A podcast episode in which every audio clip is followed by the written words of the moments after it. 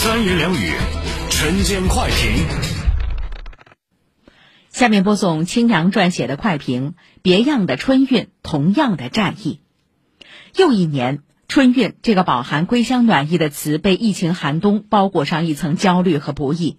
电话里头那句“少带点东西，家里什么都有”，渐渐变成了“多带点口罩，一定做好防护”。不同的提醒，同样的关心。这注定是一个不一样的春运。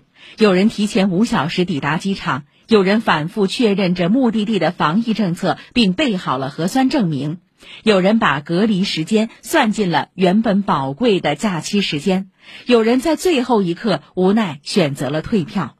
这个春运有多少阻碍，就有多少念想。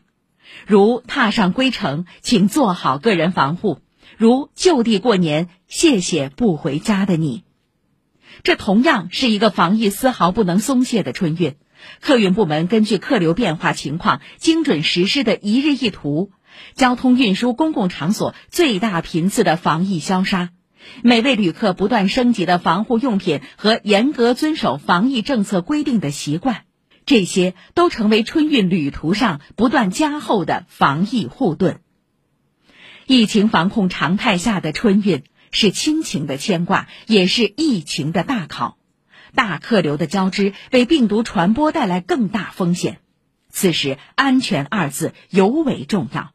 它既代表着每位旅客健康返乡的个人安全，也代表着国内疫情不因春运扩散的总体安全。离家越近，心越迫切；离疫情风险越近，心头越要绷紧防疫那根弦。